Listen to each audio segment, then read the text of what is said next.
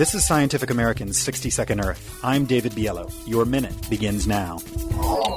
Without industrially created fertilizer, one third of the world's population would starve to death. Since Fritz Haber and Carl Bosch came up with a way a century ago to wrest nitrogen from the air and turn it into fertilizer for plants, food supplies have exploded. But a lot of fertilizer applied to cropland simply washes off and fertilizes blooms of algae instead. When the bloom dies, other microbes move in to feast, in the process sucking all the oxygen out of the surrounding waters. The result?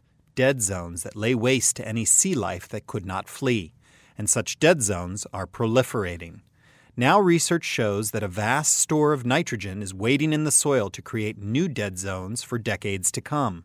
French scientists traced nitrogen fertilizer and found that roughly 15% of the nitrogen applied in 1982 was still sitting in the soil today.